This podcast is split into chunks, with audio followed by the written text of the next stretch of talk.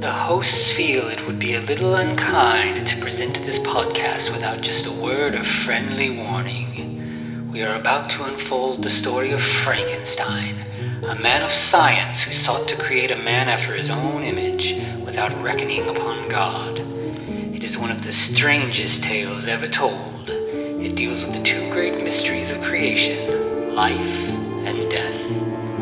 think it will thrill you. It may shock you. It might even horrify you. So if any of you feel that you do not care to subject your nerves to such a strain, now's your chance to.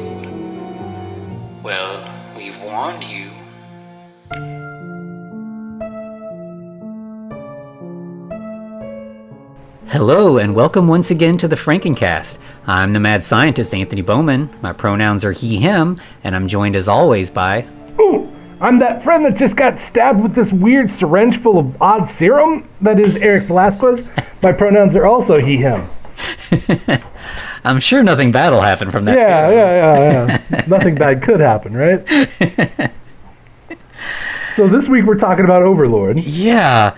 And I was like, I watched Overlord right when it came out, and I hadn't seen it since. And like, yeah, I, I was. It was nice to revisit this. It's it's a really interesting like film. Like it's it kind of is of a piece with with the movie we watched last week with Frankenstein's Army, in that like it starts as just a war movie, and then it mm-hmm. like sneaks up on you with the weird stuff. Right. I love. I love it. Like, I love how it how creepy it gets.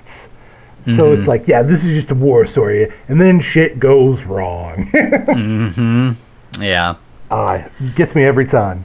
This, I think we start out and we like the first shot is just like we see the ocean just full of warships with like planes flying overhead. Like, Well, I guess the first shot is we get like an old style title card, right? Where it just says Mm, yeah. Overlord, and it looks like one of those films out of the 40s.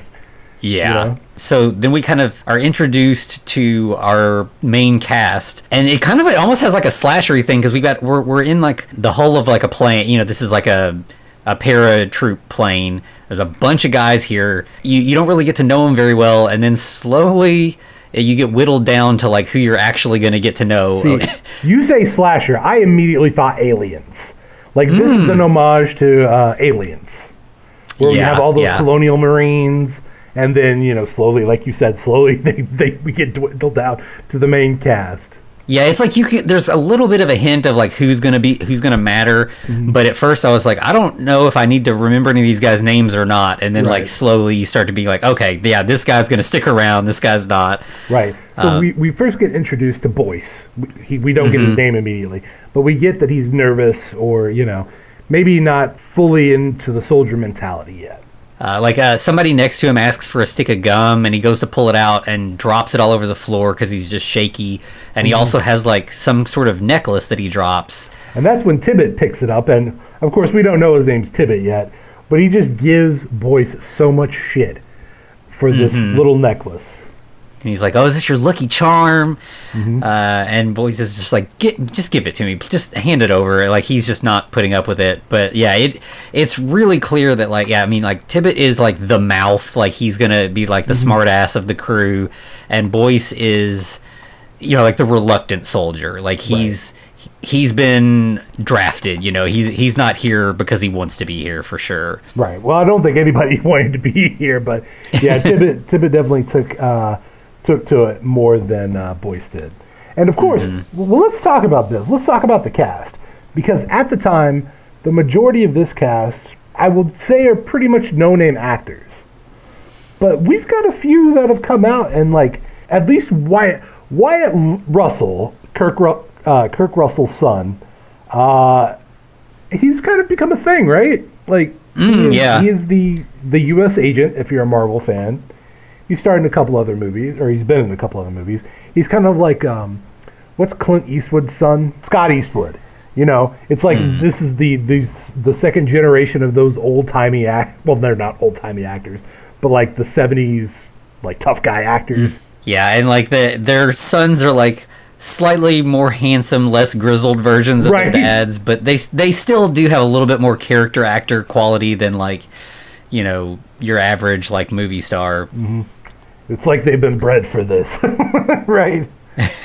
and then, of Yeah. course, going back to Tibbet, he's kind of a that guy actor, you know? Uh, what, John Magaro? Like, Mm-hmm. what, he was in um, the Umbrella Academy season one? Yeah, yeah, I think so. Peabody. And he uh, he generally plays like these kind of smart ass guys. I think he's in like he's in like The Big Short Mm-hmm. uh, and that Super Pumped show about uh, Uber.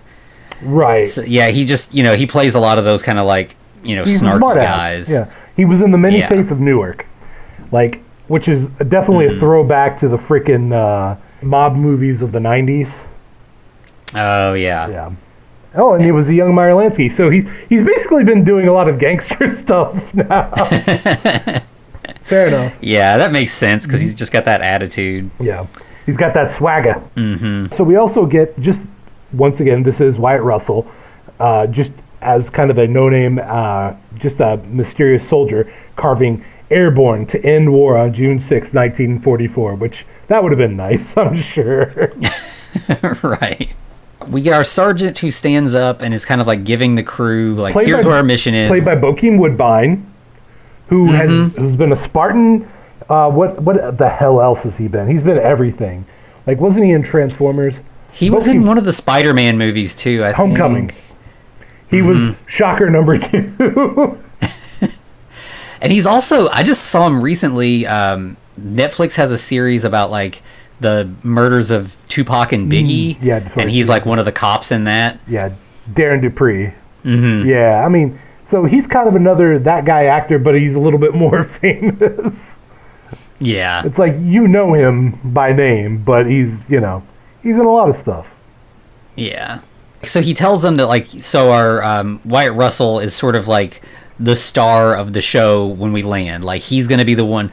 Uh, we're going to be blowing up a church that Mm-hmm. was turned into a Nazi radio tower. When you get down there, treat anything he says like it's coming straight from my mouth. Right, Like, he's the boss. Basically saying I'm not going to be around for long, and he's going to be my number two. So, all right, Mm-hmm. Yeah. to like lean into the so we know Nazis are terrible. He's like, why you know men you know why why did the Nazis put a radio tower on a church? Right. And they're like, uh, Well, I don't he- know. Is it because it's tall? And he's like, Well, what he does is he's literally like having every member of the, the group, the main members of the group, like call out like what's going on. What are Nazis? They're bastards. You know, what are we gonna do to them? We're gonna kill them. And then he specifically asks Boyce. You know, Boyce was the one who said, "What are what are the Nazis?" And Boyce was just like, eh. Like bastards, Boyce, for God's sake. And Yeah. you, you can tell everyone's like this guy. and he's like, you know, so they turned a church into a you know a war asset because they're fucking they want to ruin everything that's good or something like. I think that's what he says. Yeah, and the only thing you do to vassals is you, you become uh, dirtier and nastier than they are. Yeah. Which I disagree with, but that's Yeah, one hundred percent. Yeah, I mean, I guess that's that's the policy of any military is like you know Yeah. we've got to be stronger and meaner. Um, but yeah, I, I definitely you know feel the need to push back against that idea as being the only way to do things. right. And then we're also introduced to a random character named Grunauer who speaks German. So okay, we have our translator here. Great, that's going to be awesome. Uh, Then we also have this kid named Chase, who's the photographer. Hmm. Okay. Cool. Yeah, and it it already seems like Chase is on everybody's nerves. Like nobody really likes him. Well, he's taking pictures of everybody, and they're like, "For God's sake, get the get the camera out of my face, man. Yeah, we got shit to do. Got to stay, keep our head in the game." Wyatt Russell, his character's name is uh, Ford. Corporal Ford, Yeah. and he's like a, a demolitions expert, kind of. But they there's like rumors that he like did something bad. He's got a like a legend to him, you know. Like I heard this guy's such a badass. He did all this terrible He stuff. was in Italy and like killed a bunch of guys. yeah, He was a last minute transfer because he was such a badass. They couldn't be right. Uh, and so yeah, they, they start kind of getting prepared. Like it's it's about time to jump. Shit's exploding out the windows. We're seeing other planes going down. Like things are getting scary. Like you know they're they're trying they're flying over enemy territory. Uh, machine gun fire is shooting up through the floor of the plane. We get a couple guys who just get Rex House, and then we have this Mm-hmm. poor medic who tries to save him, and everybody's like, "For God's sake, he's dead." He just got splattered on the roof. yeah. Yeah, so we're you know, like we said, we're, we're already narrowing down to our uh, primary cast at this point. Yeah. We also get that like Boyce is friends with this guy named Rosenfeld, who's like, "Fuck, man, I don't know what I want. What's gonna happen if I get down there? Because I'm Jewish and they're Nazis." hmm Yeah, he's definitely like they're they're sort of like the scared guys. Like they, you know, they're they're not like like cowards, but like people are treating them like cowards because they are just naturally afraid of a terrifying situation. Because they have fucking common sense. mm-hmm, absolutely. Which I mean, you know, I think that's part of being a good soldier is you kind of have to train that common sense out of yourself. Right. Um, which is why soldiers come back with PTSD because they've sort of they've had to dehumanize themselves in order to get their job done. Right. Um, Literally and become like a killing machine. yeah, and and with with these two, we see like this is why you know they're they're not cut out to be good soldiers because they have maintained their humanity. Right. They can't be good soldiers because they're good men. Right, exactly. So at this point, you know, they're all kind of like getting ready, you know, they're jumping out of the plane because like one of the engines actually explodes and Yeah. we get a couple other guys die. So it's it's like we got to jump now. Like we uh the plane is falling from the sky actively. Right. Everyone's tethering themselves to the line, so when they jump out, their parachutes get uh, get set off. And of course, Boyce being at the end of the line, uh, we then see everyone behind him more or less get fucked up. And Boyce's parachute does not go off and he's falling like head 1st Um, and he's like frantically trying to grab it and pulls it and then like 1 second later hits water Water. and it's like, "Man, if you hadn't landed in that lake, I don't think you had enough time with that parachute. Uh, Yeah. You would have been splattered on the ground. Right. And clearly, he this is not a shallow lake, or he would have been splattered.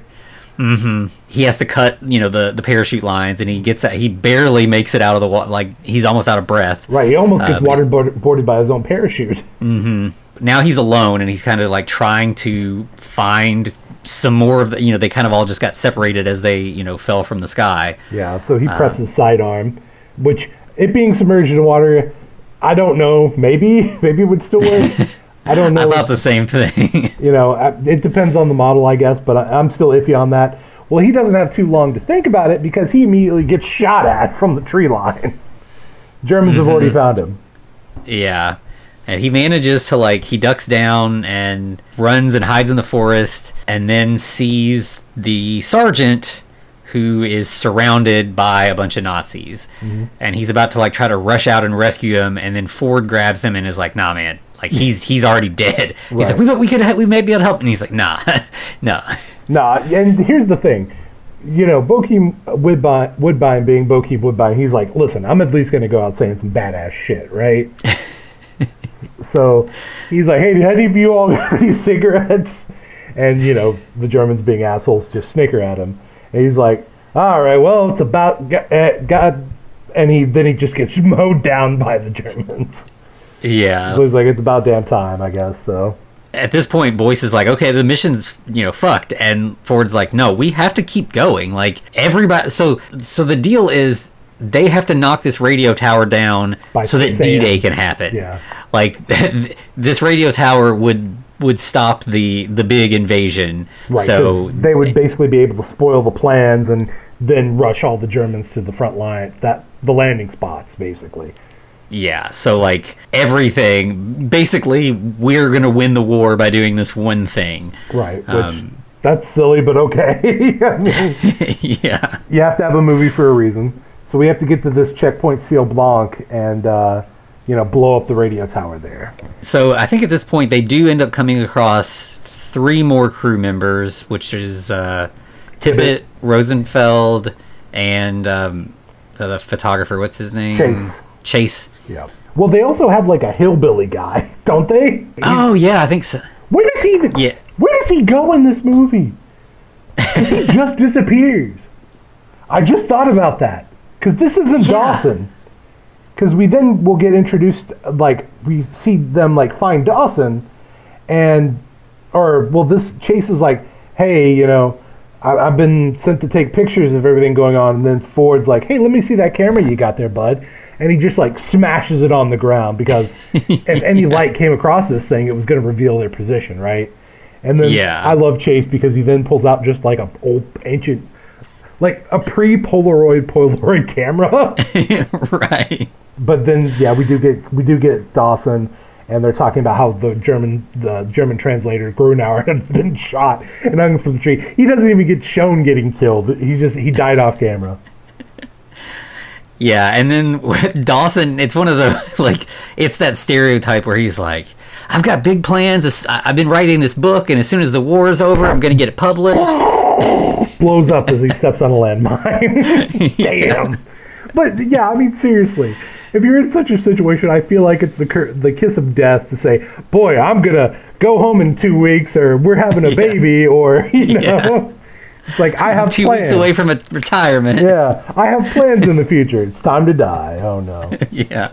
Yeah, and so, you know, of course, you know, Boyce is very upset about this, and Ford's like, if you don't want to end up like him, you need to focus. Yeah. Uh, and he's like, walk to me. I, you know, the path I made is is landmine free. We've Right. got to be very cautious here. Fi- Fix your bayonet. Tap tap the ground a little bit. Get your ass over here. And then he's like, Yeah. Tibbet, get over here. And Tibbet's like, how the hell do I do it? He's like, tap the ground. Okay, how hard? Logical question. And and Ford, of course, is like, you'll know. Well, for a few seconds you'll know at least, or a second and a half you'll know.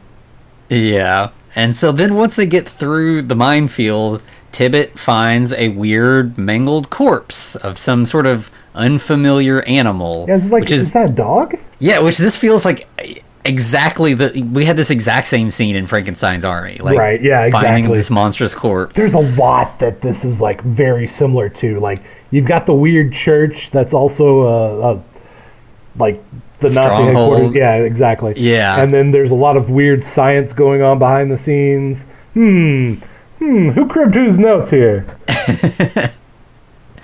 yeah, I mean this was came out several years after, so Uh oh. and I think at this point they don't know what to do with that animal. They're like, "That's weird," uh, and then they stumble across a woman walking through the woods, and they're like, "Oh fuck, she's." We, they don't know, you know, what her deal is, so Yeah, they have to chase her down. Damn. Yeah. Um, so that they catch up to her, and she starts kind of like fighting them. You know, they're not trying to kill her; they're just trying to figure out what's up. Right, but she's not Uh, fucking around. She just swipes at boys. She's like, I'm gonna knife you. yeah. And then he starts speaking in French, and that like calms her down. Mm-hmm. They end up finding out that you know she lives in the town. You know, and they're they're oppressed by the Germans there. She's a French woman, and she's been out scavenging. You know, trying to find valuables on the corpses. Right, for her family and for whatever. Probably to buy her way out of trouble if the Nazis got a hold of her. Mm-hmm. But also, of course, because you, you can't have a uh, um, World War II movie with a with a church without having an actual crucifix being like on the ground in a pile of rubble, right? Yeah, Situation to kind of signify we're in hell. yeah. So she's like kind of leading them through the village, and then we hear there's like a woman in a window who blows a whistle. Fucking and narc. a bunch of yeah, yeah, collaborator. Yeah. She's, it's like, oh, you're out past curfew. Well, so I don't get shot. I'm going to squeal on you. And so a bunch of Nazis come like swarming out, and they grab the woman. We'll eventually find out her name's Chlo- Chloe, Chloe, yeah. um, but it takes a while. Um, but the soldiers all kind of manage to like duck and aren't seen. They see that she's sort of being interrogated by these Nazis, and I think they kind of like split up. Boyce kind of comes around a building and like rejoins with the rest of the crew. Yeah, he sneaks through a trench, but he's also kind of watching her. Mm-hmm. But yeah, I mean, she could she could squeal on them and fuck their day up, but Yeah. she doesn't. And weirdly Mm-hmm. enough, like the commandant, just kind of like it's like he knows her and just lets her go. Hmm. Yeah, yeah. Okay. And so then she catches up to them, like where they're hiding. So earlier, when they were all talking, you know, only boys could communicate with her because he could speak French, and you know, so they were all. Everybody else just kind of had to go with what Boyce was saying. But now she appears, and it turns out she actually speaks English, and she was just testing them to see if they were trustworthy. Fair enough. I mean, Yeah. If you've been living in an occupied town for a while, like it's a trust no one sort of situation. right? and she- They probably Yeah. heard a lot of bad stories about you know the Americans too, right? Mm-hmm. Because a lot of that propaganda was spread around as well. Propaganda was spread around World War II, just in general, but you know, still. Oh, yeah. And it, it turns out they're going back to Chloe's house, and the only people there are Chloe, her brother Paul, and her aunt, Mm-hmm. Hmm. Okay. Does she mention then that her aunt's sick? She's very sick. And her brother Paul is like very young, like he's a kid. Right. Well, he's also a scary fucking kid, right? Because uh, like he sneaks up on Tibbet and has like a toy gun pointed at him, and he's like, Jesus. And his relationship with Tibbet is really fun because mm-hmm. like Tibbet keeps acting like he hates kids and he's like, you know, fuck off kid basically. Right. But he like grows to love the kid as the movie goes on and Oh, it's yeah. very sweet. Yeah, it's it's the best.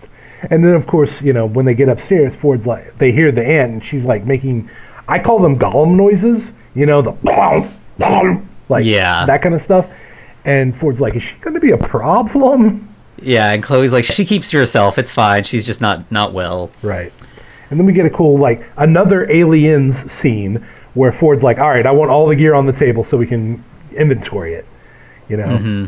They're kind of discussing like, all right, how are we going to handle this? We're uh, clearly we're vastly outnumbered. The first plan is, you know, they're trying to do something where it's like we're gonna have a couple guys that are covering us as we cli- try to climb the building and, and put the explosives on the outside of the church.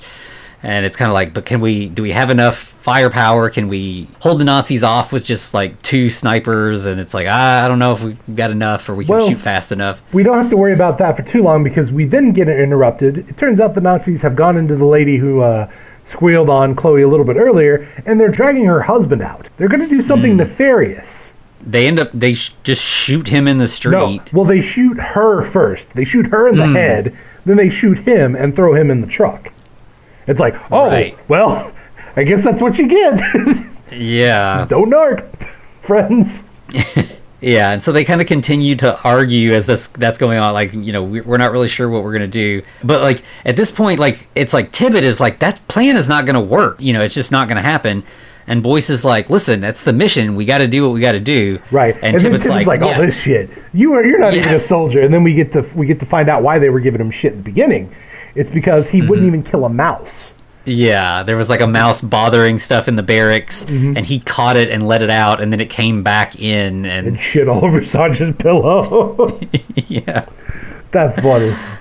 yeah. So we know Boyce is a great person. right.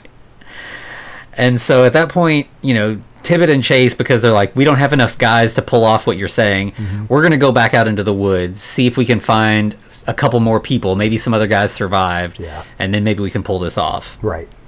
Do a little scouting, if, if Mm-hmm. as it were. And then of course Paul scares Tibbet again, and he's like holding a baseball up at him with a catcher's mitt, Yeah. and he's like, "What the fuck do you want, kid?" And Chloe's like, "He just wants to know if you want to play ball." Okay, cool. Yeah. And he's, yeah, he's just like, nah, I got, I got stuff to do, kid. Right. Come back when you've got a uh, pool table and five dollars. right.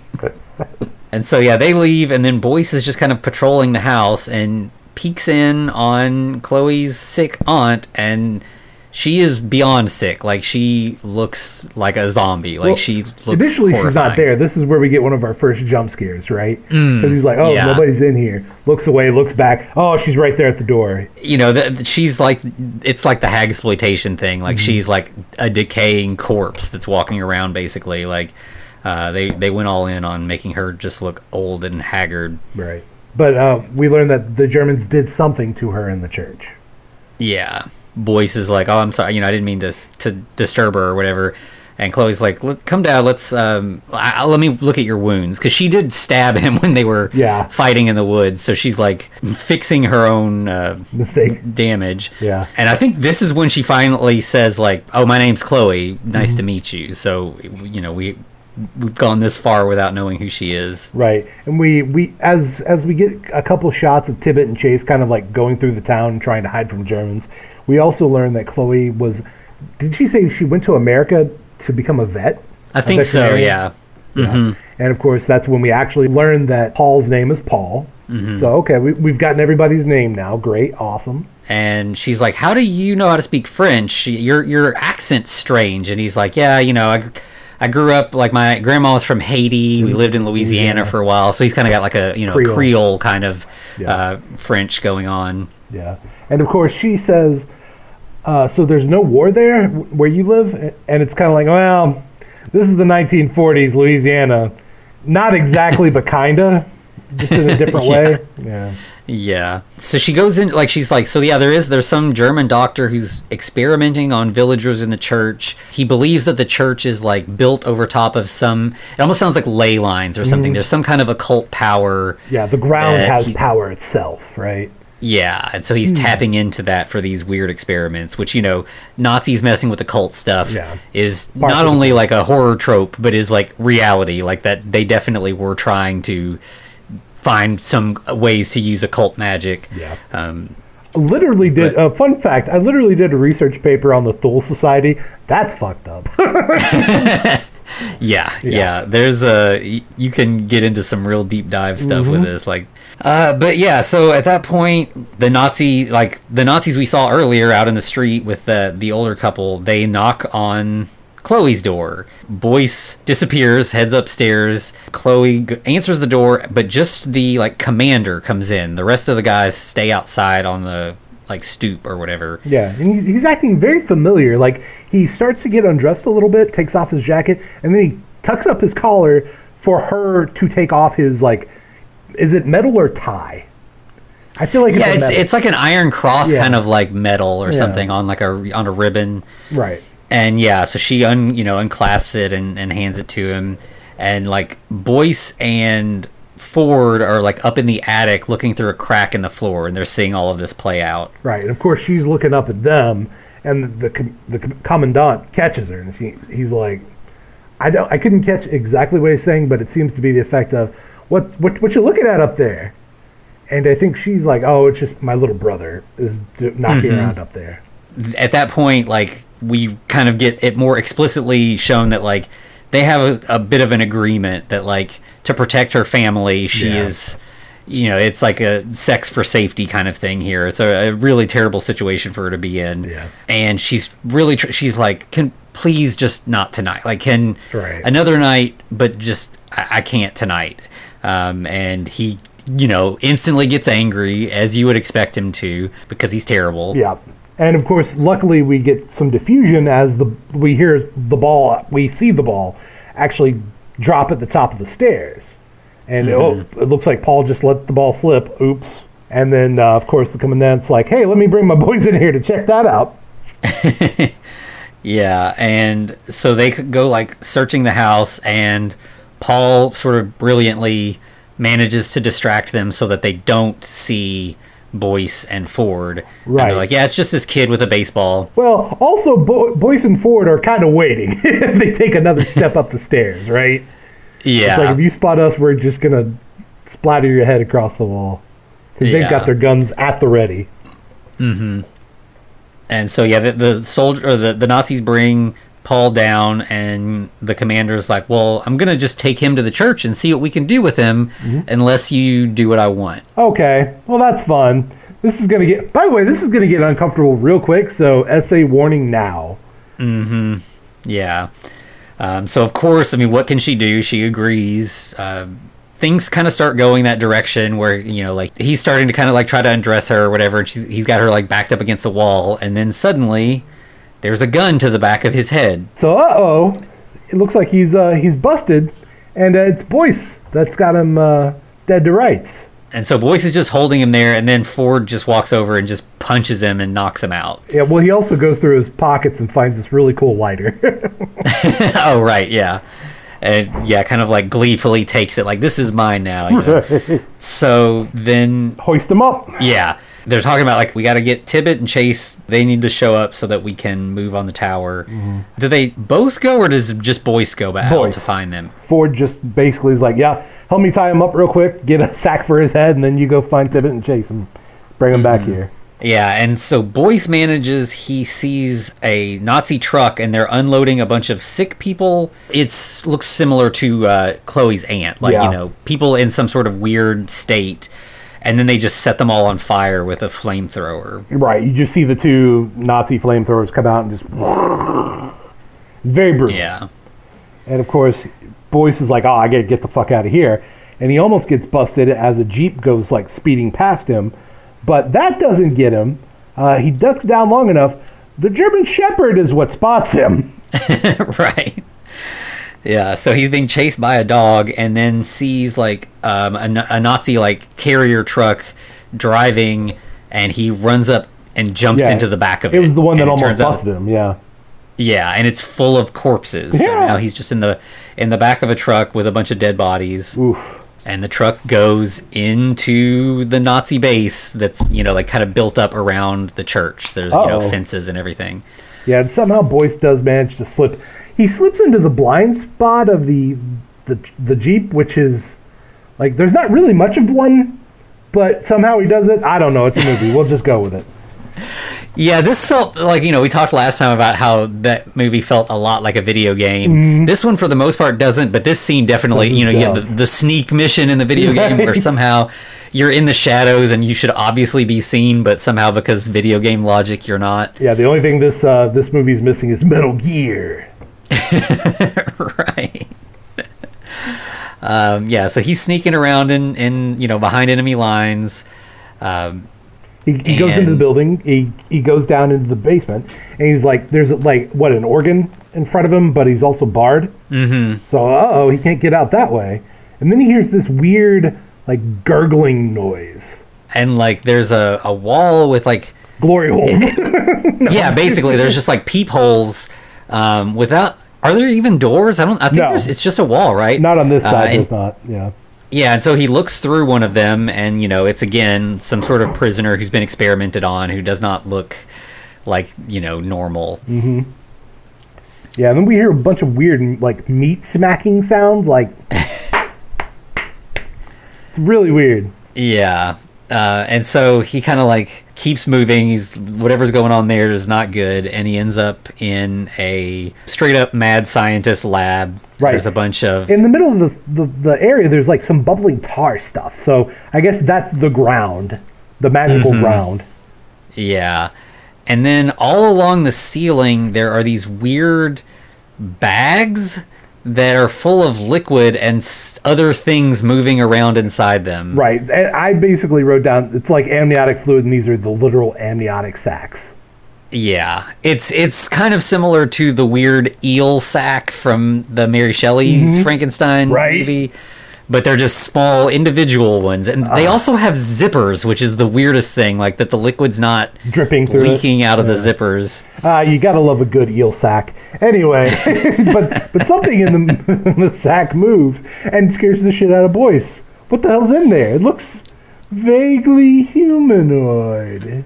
Mm-hmm and so yeah, he kind of like unzips the zipper a little bit, and there's a man inside who's wearing like A breathing mask. I guess it's yeah, yeah. I, I'm guessing that's how he's breathing in the the fluid, but it kind of looks like a gas mask. Um, and he's like, "Help me!" Boyce obviously there's nothing right, fuck really do. um, so he starts kind of backing away, but he does see this tray with all these like perfectly lined up syringes with some sort of strange liquid, and he's like, "Well, I'm gonna take one of those. I don't know what's going on there, but might Right. come in handy." you never know. You know, we might use this as a power up later. Who knows? But we also hear like a woman like crying out for help in in Mm-hmm. French, and he's like, okay, and he sees she's like on a table or something through this uh, like hospital screen. He removes Mm-hmm. the hospital screen, and she's missing something. Uh, she's missing most of her body. The only thing she has is head and spinal cord. Yeah. Hmm. Which again, this kind of felt like the teddy bear Right, lady from, right. from Frankenstein's army. Damn it! Overlord ripped off Frankenstein's army. It had to. The, yeah, the, there's a lot of similarities. Mm. It- It's hard to deny. We're calling you out, Overlord. but yeah, so obviously that that kind of scares him, and he starts. Uh, and you know the, this head, you know, obviously she was calling for help, so she's alive, even though she's just a, a head and a spine. Yeah. And of course, Boyd's like, fuck this shit, I'm out. Yep. But and then he- bumps into Rosenfeld, who is like still alive. He's like attached to all these weird contraptions, but you know is awake and alert. Okay, I feel that this w- there was a rewrite here, okay? Because Rosenfeld has an obvious head wound, almost like a bullet wound to the head, right? And like you said, he's attached. There's this um, like pipe that's going into his stomach. Mm-hmm. Which I feel that Rosenfeld was like Chase, right? Later on, they didn't know what to actually Uh, do with Chase, so it was yeah. going to be Ro- Rosenfeld, but then they swapped it. That yeah, that would make sense. Mm. We'll get the we'll get the Chase. What happens to Chase later? Yeah. But yeah, so he Boyce removes uh, Rosenfeld, helps him get out. Uh, but we also see that doctor injecting a random soldier with that serum that he had, and the soldier soldier just kind of convulses a couple times, and then I guess they either put him. Is that a is that um, like cold storage, like for bodies in a morgue, or is that an incinerator? Hmm, yeah, I'm not sure. Hmm, One of those two things. Yeah, this is like um, a scientist who's way far along in his experiments. Mm-hmm. Like he's not yelling "it's alive" when it when it starts moving. Now, like this he's is all old he's hat to this guy. Yeah, I, I literally wrote old hat. That's so funny. yeah, so they they head out with with the this corpse and Boyce like manages to get the tube out of Rosenfeld's side, which is like this weird needle that's very long. And Right. if you have any kind of needle trauma stuff, like look away because this Right. this needle is uh, very long. like it's it's an intense needle. Yeah. But Boyce decides, you know, he picks up Rosenfeld and they get out of there, right? Well, he decides Mm. he's going to get out in the loudest way possible by kicking the shit out of this grate that leads into like an underground grotto. I love a good grotto. But anyway, Mm-hmm. Yeah. they do manage to escape. Uh, they make it back to Chloe's house, and Boyce, man, he, I, I feel him in in this moment because I have had this ADHD like stream of thoughts just come out of my mouth. yeah. Because he's like, there's all kinds of shit out there. They have this serum and they have these guys, and you know, it's like I've been there, There's- man. I know that feeling. Yeah, and like yeah, they're they're just like "Wh- wh- stop, slow down. What, what's going on? Like this is like obvious like it's like PTSD. Like he's in shock. Like he just saw so much fucked up shit and now he's safe and like is processing all that shit that he just saw. Right. Um and you know, he does show them the syringe and so they're like, "Oh, well, we we got a Nazi right here. We can ask him what the fuck's going on." Right. You know, obviously he's not wanting to give them anything useful. Yeah, he just talks shit. Yeah. So Chloe just fucking stabs him. She's like, I, I don't like, you know, you've you've had your way with me for a while now, so I'm gonna do what I want to you now that you know I'm I'm the one in, in a position of power, which you know, good for her, obviously. Right. And she's she's clearly ingratiated herself with uh, Ford now because he's like, I dig her style, and he starts twisting that knife. Oh yeah, that's that's intense too. They've got him strung up uh, to the rafters, and you know, Ford is just like ready to just beat the shit out of him to Yeah, he goes to town on the commandant. Yeah, you know, it's one of those like I, you know, I've got you where I want you, and I, you, you're acting like you're too tough and that you're not going to say anything, but I'm going to win this one. I think is what he says. Yeah, he literally says that. It's like so that kind of tells us that he did not win in Italy. Whatever yeah. happened. Yeah, Hmm. and Boyce is like, "That's this isn't how we do things. You know, this isn't right." And Ford's like, "Did you not listen to what we said in the plane? Like, we got to be worse than them if we're going to beat them." Right. If you want to beat them, you have to play as dirty as they do. Yeah. So Boyce goes downstairs, uh, and then a little bit later, Well, he uh, tries to stop Ford and gets his shit kicked in doing so. yeah, yeah. He's so like, he's- "You go downstairs, boys." Yeah, he's like, I'm not gonna watch this anymore. Uh, and then a little later, Ford comes strolling down, and he's like, All right, so, you know, let's let's discuss the plan. Yeah, we got 60 minutes till they hit the beach.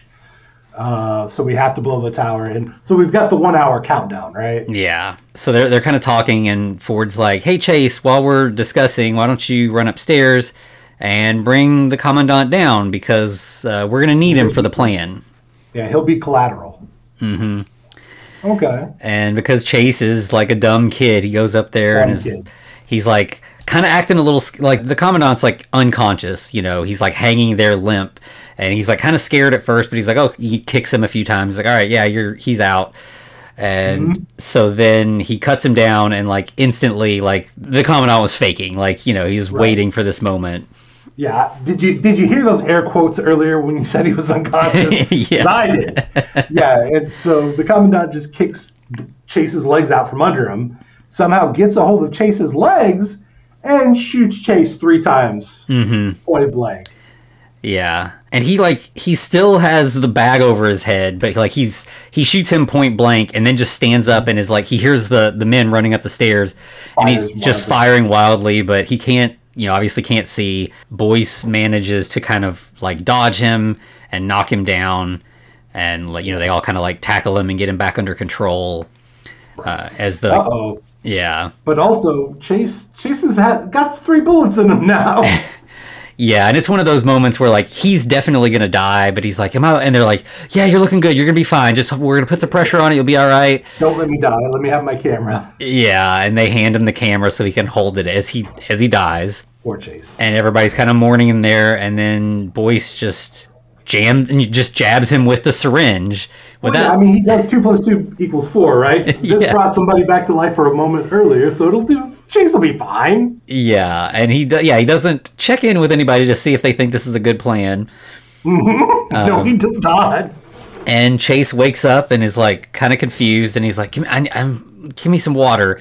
And they give him Really a can. thirsty. Yeah, he gives they give him the canteen, and he just crushes it like it's like a soda can. Yeah, that's weird. And of course, Tibbet doesn't miss a beat. He's like, "That's not the only thing that's fucking weird." yeah. Uh, and then like immediately his veins start turning dark and they get like thick and bulgy and he's like twitching kind of weird. He's talking about how hot it is. Yeah, and then it's like his. He's twitching so hard that like you can hear bones breaking in his body and like his neck's bent at this crazy angle like clearly like he's turning into a monster before their eyes and they start to kind of try to like restrain him and he starts throwing them out of the way They, they try to talk him down 1st mm-hmm. right? They're like, I, "I think you need to calm down, buddy." And he's like, "My head hurts. My head hurts." He just runs and headbutts a post in half. yeah And then he convulses like that one guy did earlier, but he literally breaks his own neck backwards, to where you see the bone jutting through the skin. It's gnarly as hell, yeah but it's also really cool. Yeah, yeah, it really is. Uh, and so they just start shooting him, and like they think they've killed him, like they just fill him with bullets, uh, and then he just stands back up. Right? He's like, "What'd you do to me, boys?" And so then this is kind of like the moment where Boyce is like, okay, I see that like sometimes you gotta play hard to like survive in this world. So yeah, he what's the one way to stop something for sure? You bash the fucking brains. Yeah, so he just like beats his skull to a pulp, and it's like one of those things where like he can't stop, and the the rest of the guys are like, "He's dead, boys. It's fine. It's over," and they're like pulling him off of him. And if you're skittish against gore, um, one, this is not the movie for you. If we haven't already stated that. Two, you will get to see the squished skull of Chase. Yeah, yeah. This is probably the most gory moment in the movie. Pretty cool. Ah, uh, I don't know. There's, there's a certain thing with a gunshot in the moment. Yeah, true. It's pretty bad. Yeah. So, th- so the soldiers are like, "What? What are you all do?" Like talking to the commandant, like, "Why did you make this? What is the purpose of this?" And he's like, "You know, the the thousand year Reich needs thousand year soldiers." soldiers. Fuck. Yeah, Yeah. Yeah. but he does like as all in the chaos of all this, he manages to slip out, goes downstairs, and grabs Paul as a hostage. Ah, bastard. And I, I appreciate how, like, once he gets to the very bottom and everyone's realized he's slipped out, like, and he's almost out the door, Ford gets ready to shoot him, but he just holds Paul up and, and, like, goes, ah, and just walks out the front door Yeah. like a villain. Yeah, and so then like the soldiers run out, and there's some Nazi soldiers outside, and there's kind of like a firefight. Um, and the It's a really commandant's just like, "Fuck this!" Like he just jumps in the jeep and like takes off. He's like, "I- "I've got a hostage. I'm not dealing with any of this." And Well, he tries to. But of course, we have Tibbet, who's basically the sniper of the group, and he just takes out a bunch of people. Then Ford pulls out his gun, and we just we see kind of profile of the commandant, and then blood splatter outside of his face. Mm-hmm. So, uh oh. Yeah. What did what did what did Ford do to the commandant? uh oh. He, he surely will not look right after this. yeah, and so now that he's gone, Ford's like, "All right, that's over with. We've got to go take the tower now. Like we are running out of time." And Boyce is like, "No, like we've got to." Stop him. Save the kid. We've got to save the kid. We've got to stop whatever's going on in the basement of the church. Like the the tower is no longer the priority. God bless Tibbet. He's a man after my own heart because he effectively goes, ¿Por qué no lo dos? yeah, Why don't we do both? yeah, because like, and there, there, this is a real. This is like I think Boyce having had to kill Chase. Now he's kind of like he's got his strength. He's kind of grown a backbone because Ford just starts yelling at him, and he's like, "I gave you an order, soldier. We've we're doing. You're doing what I say." And Boyce is like, "No. I'm not. Like I I know what needs to be done. I know the right thing to do here, and I don't mm-hmm. care what you say." And of course, once they all agree to it, Ford's like, "We're probably, you know, we're probably not going to make it back from this, right? We're all going to die here." Yeah, and they're like, "Yeah, well, we you know we got to do the right thing." And once again, Tibbet being my boy goes, "You know what? If we make it back, though, it'll be so much sweeter on the way home." Yeah. okay, fair enough. this moment, I think the tension they're breaking now the the group we have here is like a cohesive unit. Like they're Right. fully working as a team. They all have each other's backs. They trust each other. Well, they even have Chloe on board. Mm-hmm. So this is a whole crew. Okay. Yeah. So we got Rosenfeld and Tibbet. They're going to act as anchors and basically as a distraction and just start shooting any Nazi they can, which I approve. And Yeah. they're going to distract them long enough for Boyce and Ford to, and Chloe to sneak in and do what they need to do. Mm-hmm. Okay. Yeah, and so then we so but the first part of the, the mission is um, the crew is still like in the woods talking, but Chloe is back in town and she gets one particular Nazi's attention and he's got a motorcycle um, and he starts chasing her. Yeah, he. This is basically the commandant's like first goon. Hmm.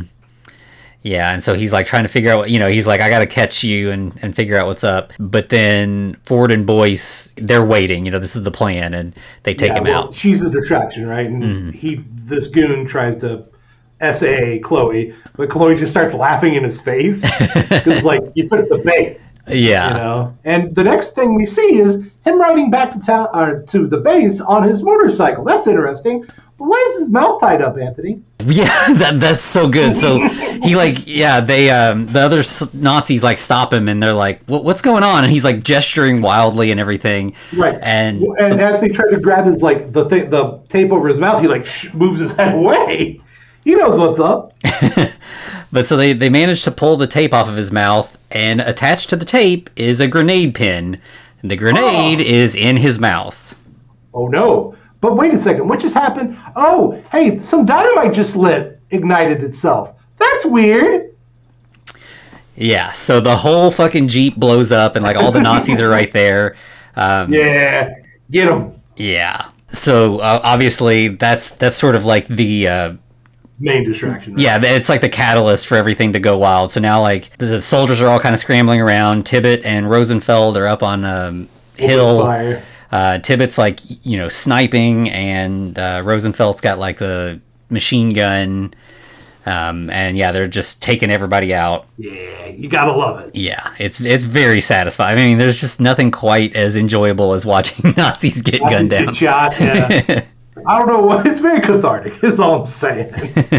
but so then we have uh, Boyce, Ford, and Chloe entering into the church, and immediately Chloe's like, "I want to save my brother right now." And they're like, "Well, we kind of need to do everything first. And she's like, "Nope, brother first, and walks basically runs off on her own. It's like that's not a smart thing to do, Chloe.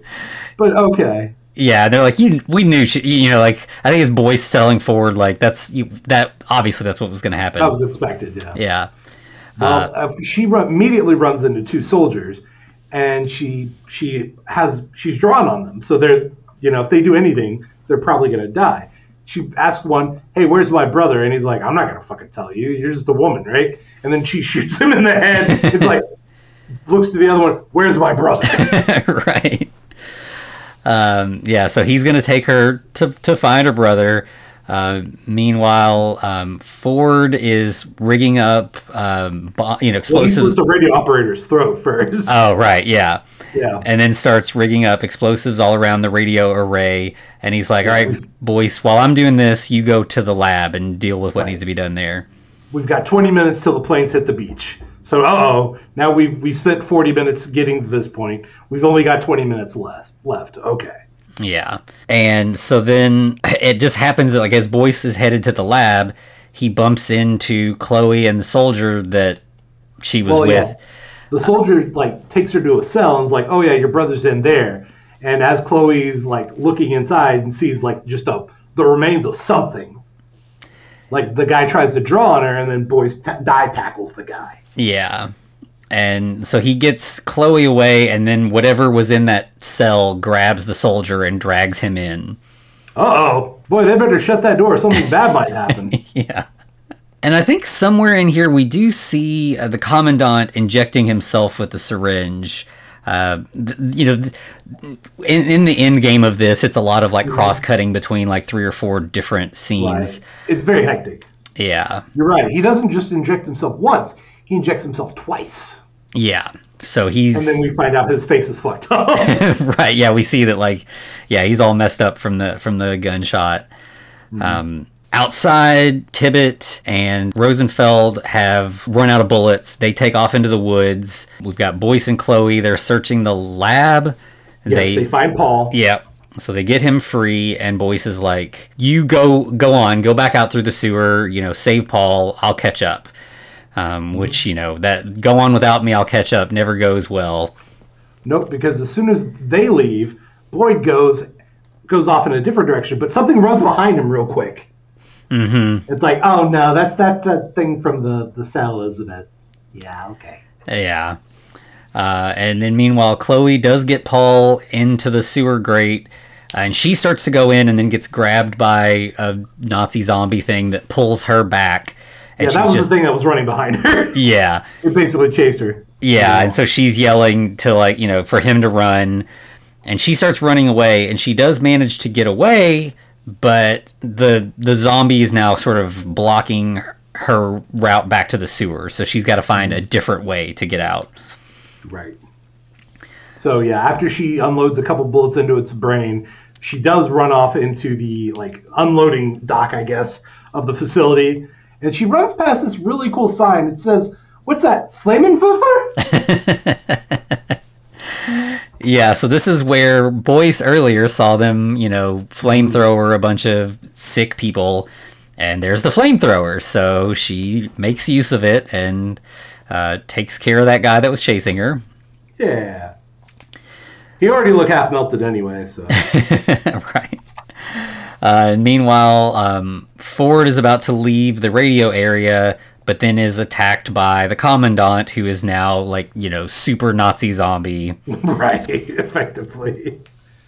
Uh, and, And then, of course- one thing he does in the fight is he take like, you know, it's got one of those like timer things that's like jammed into like this the C4 kind of stuff, and he pulls it out and crushes it. So now we don't have a timer for these explosives. Oh no, somebody's Yeah. gonna have to do this manually. Yeah, of course. We knew that was gonna have to happen. right. And then, of course, we then cut to Boyce rigging the his science lab with the, the weird pit. And uh, it turns out that the uh, doctor doesn't want him to do that, so he pulls a gun on him. Yeah, and you know they end up fighting, and Boyce manages to kill him.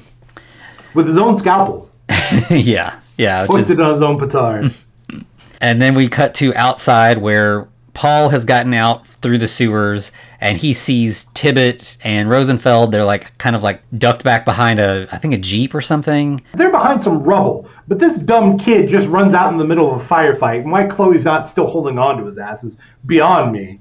But yeah, they start shooting at the kid because Nazis are gonna Nazi. Mm-hmm. And um, Tibbet's like, "Fuck, I gotta save the kid," right. and he does. Yeah. And, you know, it's one of those things where like he's running and like gets the kid to safety and then gets shot in the back at the last second and falls down. And he's behind the, the protected barrier at this point, but he did get hit. Right. But it's like, oh no, we've lost Tibbet. Maybe. Who knows? Mm-hmm. Yeah. But we also then cut to the commandant who's basically stringing Ford up at this time. And he's like, now this time I'm going to win. Kind of echoing back to the that scene earlier. Yeah, but he's not going to tie his hands up and hang him from the rafters. He's going to leather face him and just stick him up on a meat hook. Sometimes you're going to meat Hook. yeah, I mean, yeah. And he does by the ribs. So that's fun. Yeah. We get the villain monologue. At this Yeah. point. Yeah. Um, and It's like then, the French were stupid for not refining the earth before we did, and it's like, did they really know though? I mean, what what is this ground like? What is this ground? yeah, this that weird ooze. Right. What is this? Yeah. And then Boyce appears and shoots him a lot, and like nothing happens. Like he just like fills him with bullets, and nothing. You know, he's completely unaffected. Uh, but at least he does. Boyce gets his attention, so he heads towards Boyce and starts attacking him, which gives Ford a chance to lift himself up off the meat hook. Very painful looking. Yeah. And like he I think he realizes like his time is limited at this point. So he finds a syringe and injects himself. Um and so then we see that like the the commandant is trying to drown Boyce. He's doing one of the things where like, you know, he holds him under for a little bit, pulls him up, says some villainous bullshit, pushes him back under again. because you know it's they never will just hold you down until you drown. Like they gotta like make it last a while, which works out because you know that gives Ford some time to kind of get some energy, and he just impales the commandant on this like big ass pipe thing, and that leads to a monster Monster fight. yes. you, you knew, you knew. Well, Yeah. but of course, like Ford's not Ford's not jacked up on double the dose of monster serum, right? So he's not Mm-hmm. winning this fight, but he's surviving it. so he's kind of getting like held down um, and then like ford ends up he like sees some oxygen tanks on the ground and he rolls them over towards the commandant and he's kind of like looking at boyce like eh, Well, hey. well, they kind of laugh, right? Because the commandant's like, "That's it. That's all you got after all Mm-hmm. this." And he's like, "Yeah, yeah, boy, shoot it." yeah so then they do a jaws Uh-huh. and they really do. Yeah, it's so good. And of course, the the commandant gets blown up real good. Mm-hmm. so they're like all right it's it, we gotta go and so they they start to run out and then ford does the classic thing where as soon as boyce runs out he locks the gate behind him and he's like you go on without me Right. i gotta st-, he's, you know he's like I, I you know I'm, I'm injected now it's too late for me besides the timer's gone somebody's gotta stay and set the charges manually Well, not only that, but not even our side should have whatever this is, right? So he's like the anti Captain America that will one go one day go on to be kind of a Captain America.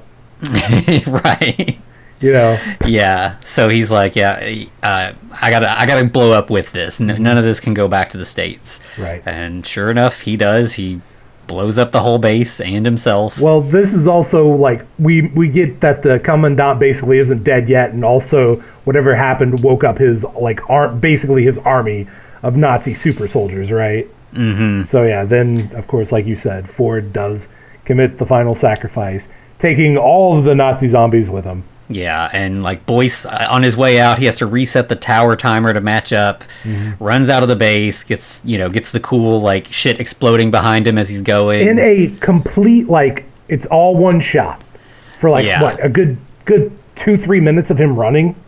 Yeah. And, and if you've seen the behind the scenes of this, this is fucking cool because they are literally blowing shit up, like with the the squibs and all the other expl- uh, like all the other uh, fireworks and such, like as he's running. So this is him literally running through this whole gamut. yeah, it looks really good. Like it's it's a Mm-hmm. great sort of like culmination to all this. You just see all the explosions around him, Mm-hmm. and then like we just cut to Chloe and Paul and Rosenfeld and Tibbet Hey! is alive and okay. Yep.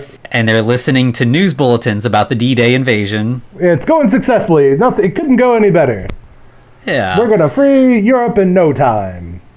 and you get like all the villagers are kind of like walking out into the streets just like you know they're they're feeling saved like every, and it's victory and Yeah, they're kind of just like. Yeah, it's a kind of a nice little moment, and then, uh, you know, Boyd comes like stumbling down the street, just covered in dust and blood, just looks terrible. with a little PTSD on him for good for good measure. Yeah, and they're like, "What about Ford?" And he's like, "No, Nope. he, he didn't make it out." Yep. Aw, damn. Yeah, And then, of course, you know, he sits down to kind of mull over that. But we immediately cut to planes flying overhead, and now we're in a we're in a military like camp. Mm-hmm. And there's somebody talking to Boyce. yeah, it's like a, I guess a general or hmm. something. We don't really get much about him, but he's like, officer, yeah. Yeah, and he's like, so I heard rumors that there was like a Kraut lab down in the basement of the church. Is there anything, you know, any anything to those rumors? Right. And Boyce is like, Nope. I didn't see anything like that. And he's like, "You sure it's not worth us digging through the rubble to see?" And he's like, "Nah, you, we got it all. Everything's it's gone." Yeah, that was just the base of the command tower. That's that's all that was. Yeah, just a radio tower, nothing else. Yeah. And he's like, "All right, I, that's that's what I thought, but I thought I'd check." Yeah, we're just gonna put you to seat. We're gonna assign you to Charlie Company. Yeah. So Boyce goes head, heads over to the rest of the crew. Tibbet is now playing cards with Paul, and they're all kind of laughing and joking together. Mm-hmm. Like, you know, they Tibbet loves this kid now. Like they Yeah. are best friends. Um, And then of course Rosenfeld's talking about how he saved uh, saved them by firing his uh, fuck off machine gun. yeah, Tibbet and, and they're kind of joking. He's like, I, I thought I saved everybody. Yeah. He's like, nah. um, and yeah, Boyce strolls up and they're like, so what's the verdict? And he's like, we're headed to C Company. Um, and it's kind of one of those like, oh yeah, of course, you know, of course they're not just going to send us home because we've got a job to finish. Yeah. Oh shit! Here we go again. Yeah. Right. And like earlier in the plane, there's like a Tibbet makes a joke like, I, I could end this war easy if they just dropped me close to Hitler. Yeah. I'd take care of it. well, once you know, we once we get off in Berlin, it's just a quick uh, quick stop off to Berlin, and then pow, we go. Then Yeah. we're heading home. Yeah, so they kind of make another joke about that. Like that's that's the mission. That's what we're doing with Charlie Company is Mm-hmm. we just got to get Tibbet over to Hitler so we can all head home. Right. Well, Yeah. what they didn't know was Hitler would do it for himself. But we do go out on this really cool song called "Bridging the Gap," which is like a, a they're sampling an old blues song and like they're adding like a rap a rap song over it. It's it's pretty good. Yeah, yeah, it's like I think it's like a John Lee Hooker song that they're sampling, and yeah, Mm-hmm. Yeah. it's it's pretty good. Yeah, it's fucking badass. Yeah, So that's it. That's Overlord. yeah, yeah. So it's you know th- the similarities with Frankenstein's Army are, are definitely there. Um, this feels a little. I mean, it feels a little more real. Mm-hmm. You know, like the. Uh, you know, I guess you know Frankenstein's Army being found footage has that going for it, where that makes it feel real. Mm-hmm. But this feels a little bit less like I, this is a little more believable that Yeah. there that, that this level of kind of experimentation would go on rather than like you know dudes with giant propellers for heads. Right. Well, it's like in Frankenstein's Army, it was almost like um, Herbert West Reanimator, where he was just sticking metal parts to things and injecting them with whatever and getting it to work. Right. Where Yeah. this is just a random serum that brings dead tissue back to life. Well, I guess this is a little bit more. Wait a second. this is a little bit more Reanimator. Hmm. Yeah, true. Hmm. This movie has uh, many, many inspirations, I guess. But uh, Yeah. But And if you know, if it's it's sort of like a slightly more horrified version of like Inglorious Bastards or something. You know, it's just like it's sort of fun fantasy to like you know see the Nazis get killed and stuff. always. Um, yeah. and it's uh, less preposterous than Frankenstein's army as well. I mean, I like the the the uh, monster like effects and design, but like you said, this is more grounded, so it's not as campy. Yeah, exactly. Yeah, Yeah. Yeah, they definitely would make for an interesting double feature. It's just that that, that sort of like vicarious Nazi killing that like that there there were so many movies like this like in like the 70s. Yeah. Well, Well- we we haven't Nazi exploitation is that what we're calling this? yeah. Yeah, Yeah, it, it does feel like sort of a you know, revival of that. Mm-hmm. Still good though. Yeah, Still holds up. absolutely. Mm-hmm. I mean, it's it's only what five years old. Yeah, yeah. Uh, I would say it's definitely worth checking out. It's you know, again, it's not a movie that's like super deep. It doesn't have a lot of layers. It's a, it's a war movie with a little bit of horror elements. Right. Listen, you Um, come here to see Nazis get shot. What do you expect? Yeah, yeah. It's it's definitely successful at doing what it's trying to do. Yeah. And if I remember correctly, wasn't this movie kind of held? It seems like it was held onto or kind of pushed back a little bit. And I Yeah, it was. There were like rumors that it was going to be part of the Cloverfield franchise, Right. and then those rumors got denied, uh, and it was this whole big thing. And then I, th- it ended up just getting. Did it get theatrical or did it, it get? did, Okay, but like I, like I, I feel like it wasn't a super wide release, hmm but it was still yeah in theaters, yeah. Um, which is but sad. yep, definitely worth checking out. Yeah, it, it, it, it feels like it probably would have had a bigger following if it had had a bigger release. right. And also, of course, thank God it did wasn't a Cloverfield movie. I mean, those those movies are fine for what they are, but this is this is a little bit above that. Yeah, i- feel like if they had tried to tie the mythology from Cloverfield into this, it would have gotten a lot more convoluted and it would have lost a lot of the the charm. Which with which the third Cloverfield movie, maybe it is tied in to a degree. Yeah, the th- I mean, because The the third third. Cloverfield movie, yeah, it's definitely where Cloverfield starts to lose its charm because it's starting to feel like it needs to explain itself a lot. Yeah, and it didn't. it didn't. right. but whatever. But yeah, this is a good one. So obviously check this out if you get a chance to. And actually, maybe have the double feature of this and Frankenstein's Army. Compare and contrast. Let's see what happens. Right. Yeah. Hmm. Fair enough. All right, Anthony, where can they find us? Uh, yeah, so you can find us on, you know, most of the socials. Uh, we're at, at the Frankencast. Um, you can also find us on YouTube. You can email us at thefrankencast at gmail.com. And you can find us over on patreon.com slash thefrankencast. Definitely. Yeah, we appreciate all eyes on us. Whenever you can get there and just let us know what you think. Obviously, interact with socials, do all that stuff. In this tumultuous time, just just talk to us wherever you can. We'll we'll talk back more than likely. Absolutely. Yeah. yeah. All right. Well, uh, Anthony, you know, I mean, we're on a we're on a roll. We're killing a bunch of Nazis, so why stop here, right? Absolutely. This one, this next one, I think we need to go to the sky. Yeah, so uh, so next week we're gonna talk about Sky Sharks, um, which is yeah, it's more Nazis, but this is more like Army of Frankenstein's. It's it's a sillier movie. Uh, it's a little bit Sharknado, a little you know, it's it's Nazis with giant robot sharks in the sky. There's some Frankenstein monster stuff in there too. It's yeah, so Would we're you gonna say have we're some fun. would, would you say we're already jumping the shark? yeah, yeah, absolutely. Uh, love it. All right. Well, in that case, to be continued. Looks like you survived another episode. The Frankencast is a production of FCR Media. It's hosted by Anthony Bowman and Eric Velazquez. Follow us on Twitter at The Frankencast or send us a letter at thefrankencast at gmail.com. Our cover art is by Amanda Keller. You can find her at Keller Illustrations on Instagram. Our theme music is by Vivek Abhishek. Thanks for listening.